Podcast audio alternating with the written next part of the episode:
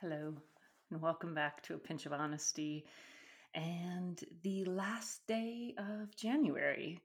And I will say, for those of you that are caught up on your podcast, that uh, my trepidation for February is a lot less actually after journaling a lot about it and kind of stewing on a lot. and mostly what I did was really focus on um, not making the month feel like it's just going to be a repeat of the last month, right? So just kind of focusing on it's going to be what it's going to be and I'm just going to have to kind of go with it. So that's helped me quite a bit. So hopefully um, none of you are struggling with the um, month ahead months, you know, of 365 days of quarantine um, or, you know, mostly this pandemic for anybody interested, the 100 Day Project, um, I decided to really step outside my comfort zone.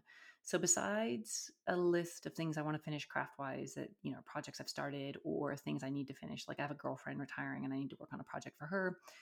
Um, besides that, I did decide that I'm going to do um, a watercolor flower pattern um, every single day. And so, you know, I spent a lot of yesterday going through and pulling out all of the projects I want to do and listing them all out. And then um, watching a ton of videos and reading up on watercolors. And in particular, what I really want to do is kind of abstract wildflowers. That's really what I want to do. And, you know, there's lots of different techniques where people doodle with ink on top of the watercolors. And so, my very first one um, today, it was like I worked on it and it didn't look anything like the instructions that I was following and I was beginning to kind of get down on myself. And, you know, from the conversation with Beverly um, a few podcasts back, I just reminded myself, right? You are not a good artist yet.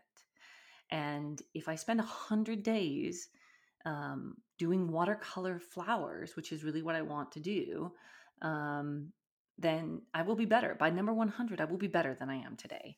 And so expecting like you're going to start off day one and it's going to be fantastic was a pretty unrealistic expectation by me.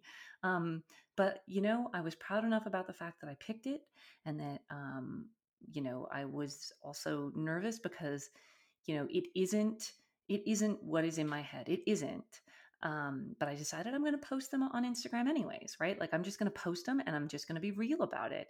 And hopefully by the time I hit day 100, some portion of what is in my mind for how these flowers should look should be on paper and I'm going to be real gentle with myself and I'm going to allow myself to basically fail at some of these. I'm going to make the assumption that there are going to be some of these flower techniques that I'm going to try that are going to turn out like absolute garbage and I'm still going to post them and they're going to look bad. And I'm going to be okay with that.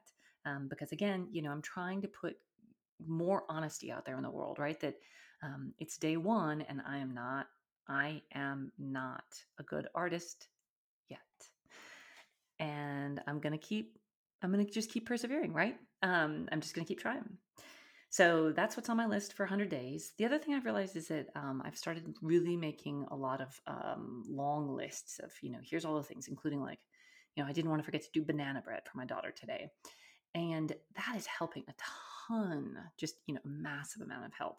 Um, and so if you're not a list maker, uh, and or maybe you're just a slight list maker, I found actually adding in a lot of the stuff where you think you're not really going to forget it. Um, it's been helping. It's been helping a ton. So, the topic I wanted to talk about today um, is what we put into our bodies, and you know, I've seen recently a lot of people who are out there who are doing keto diets, or they're doing some semblance of Atkins, or they're doing paleo, or I mean, there's a bajillion titles for things and including right you know like the old school south beach or you know there's just there's all these different um, kind of i would say food type fads with what people are actually putting in their bodies.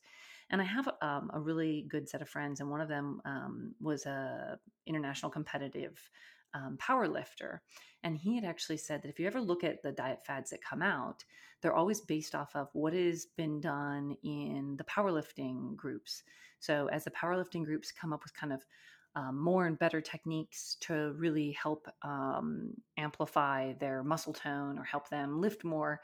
Um, those things then trickle down into the mass of the population. And then they kind of get picked up. And so he was like, you know, that's where Atkins came from. It's where sort of South Beach came from. It's where keto came from. Um, you know, and he was like, and if you ever pay attention, those things are always changing over time as bodybuilders are coming up with kind of the latest and greatest for what they need for their physiques. Now, keeping in mind, right, most of us are not, you know, um, international power lifters. We're just not, right? And um, I would say, you know, as a adult, right, I've tried calorie counting. I've tried, you know, my husband and I at one point, like when South Beach came out, we tried that. We tried eating right for your blood type, right? You know, we tried a lot of these different things just over time and um, thinking, you know, maybe this would be something that's kind of like more of a lifestyle change, right? And in the end, here is where I've come to. Um, I now try to pay very close attention to what my gut and what my body is telling me based off of what I'm intaking. And so, um, about six months ago, I started writing down every single thing I put into my body, right? So, if I had a cup of tea, wrote it down. If I had a glass of water, I wrote it down. And I noticed um, I tried to pay attention to symptoms, right? So, did I feel okay? Was I gassy? Uh, was I bloated? Did I have a headache? You know, all of those types of things. And what I found was that there were definitely things that I was constantly putting into my body that were causing me to have triggers, right? So I sent off and I got one of these kits where they test you for food sensitivities. So not allergies, but sensitivities. And, you know, I've, I've been tested for food allergies and I definitely have food allergies. But the food sensitivity one was really interesting um, because it came back and, first of all, it included the items that I am allergic to, which was nice. Um, but B, it really pointed to one of the big culprit, culprits in my kind of gut overall not being happy, and that is lactose. So it is not that I am lactose intolerant, it is that when lactose gets broken down, it is broken down into sugar. And what I correlated was that when I would eat things with sugar, um, and we're talking complex sugars, right? Like not stuff from like an apple, right? Um, but when I would eat things with complex sugars, I had the exact same response, right? My body had the exact same response. So, you know, about six months ago, um, I decided I'm just going to adjust my diet so that I feel good, right? I'm not adjusting my diet to lose weight. I'm not adjusting my diet to, you know, be a high performance athlete. I'm adjusting my diet so that A, I don't have wretched gas. B, I have much healthier looking poo. and see, my gut feels okay. And what's really interesting is I did not notice how uncomfortable my gut had gotten over time. That I basically was living with an upset stomach nonstop. And as soon as I started, you know, really focusing on what to take out of my diet to make my gut feel happy and to make kind of the headaches and the fatigue and those types of things feel better, um, you know, a couple, there were a couple side effects, right? So I did, of course, lose weight because you're modifying your diet. Um, but the thing is, is, you know, I basically stopped filling my body with garbage. so it's not, it's not like I don't have a handful of Doritos, right? I'll have a handful of Doritos. Um, it is that, you know, I will not put sour cream on top of a burrito um, because sour cream is one of the items that really sets me off. Um, I will not have a latte because milk really sets me off. Doesn't matter whether it's dairy free, and it doesn't matter whether or not I take something for the lactose in it. It's the sugar, right? Um, I completely cut out um, eating, you know, cookies and those types of things around the house. And um, now what I save is I save every once in a while, right? I will have, um, so my very sweet older sister um, got me a subscription to truffles. And um, so I will save my, my treat is one of the truffles that comes. Um, but, you know, I can have a tiny bit. But again, I'll notice, right? Like if I have a truffle, then I'll have gas that night, right? Or I'll feel highly uncomfortable. Um, I also noticed that quinoa, which everyone, you know, it's like quinoa, quinoa, quinoa, it's the greatest. Quinoa, if I eat quinoa, I am doubled over in pain. I mean, doubled over. It hurts so bad. And um, turns out that there's a chemical on the outside shell, the quinoa, um, that a lot of people have issues digesting. And so, um, you know, what I recommend if you have not actually tried this is just take a week or two and write down absolutely everything.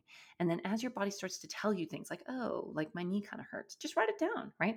And what I found was I could correlate very weird symptoms, right? Like headaches, um, correlated very, very heavily with sugar intake.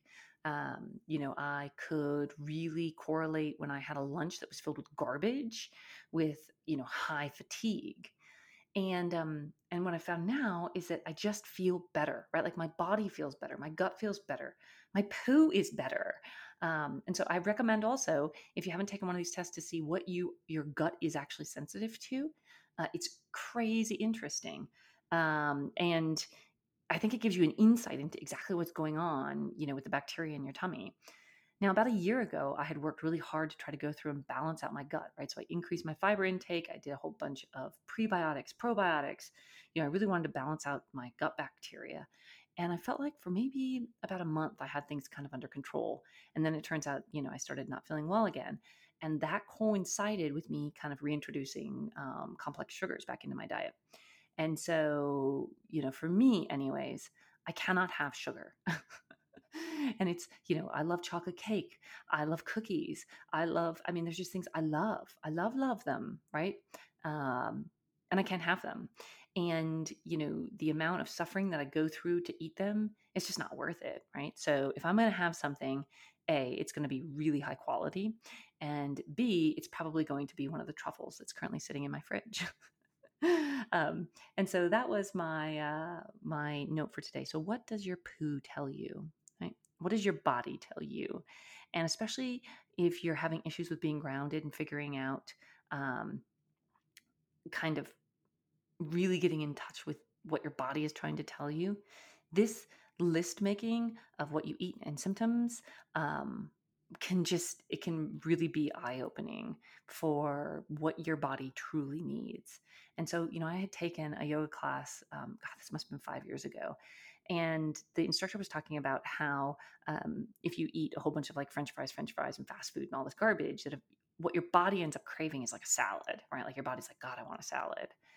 And what you know i found was that in general my body actually craves um, you know some protein mostly fruits and vegetables um, and quite a bit of starch right? Like we're talking you know homemade sourdough breads and um, and rolls and those types of things you know and and when i think back on when we tried like the south beach diet and you take out all the carbs you know i had the most insane gas you can imagine and my stomach was so angry that you know we only made it like a week and a half because i was like look i can't even go to work because basically like i will blow people out of my office with you know my my tushy so um everything you know I don't understand. I think now, you know, kind of as a older adult, I don't understand the fad diets. What I really do um, see is making a big difference is actually um, lifestyle change, right? So this lifestyle change for us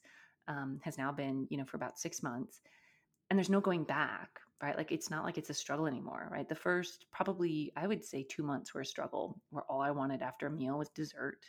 Um, I'm a stress eater so I'd, I'd be stressed and I would want, you know, chocolate or candy.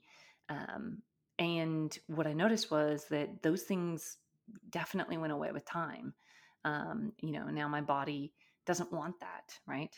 Um, I do have a cookbook that I got that is um, baking without refined sugar. And um, there's some fantastic recipes, right? So I've made a number of different types of cookies where, you know, basically they've been sweetened with more honey, um, I have tried the coconut sugar. I don't like it nearly as much. Uh, and I don't like a lot of the stuff that has kind of a chemical flavor, right? I, uh, I'm not trying to swap out sugar for chemicals, basically.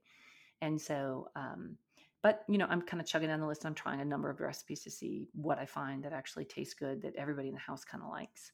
So if I find a good recipe, I will post it so you guys can try it as well. But um, my food for thought on this glorious last day of January is try to listen to your body, try to listen to your inner self, and challenge yourself. I challenge you to pick something for 100 days that you are not good at, to do it for 100 days and see if you get better. So join me in the 100 Day Project. And thanks for tuning in. We'll see you on the flip side.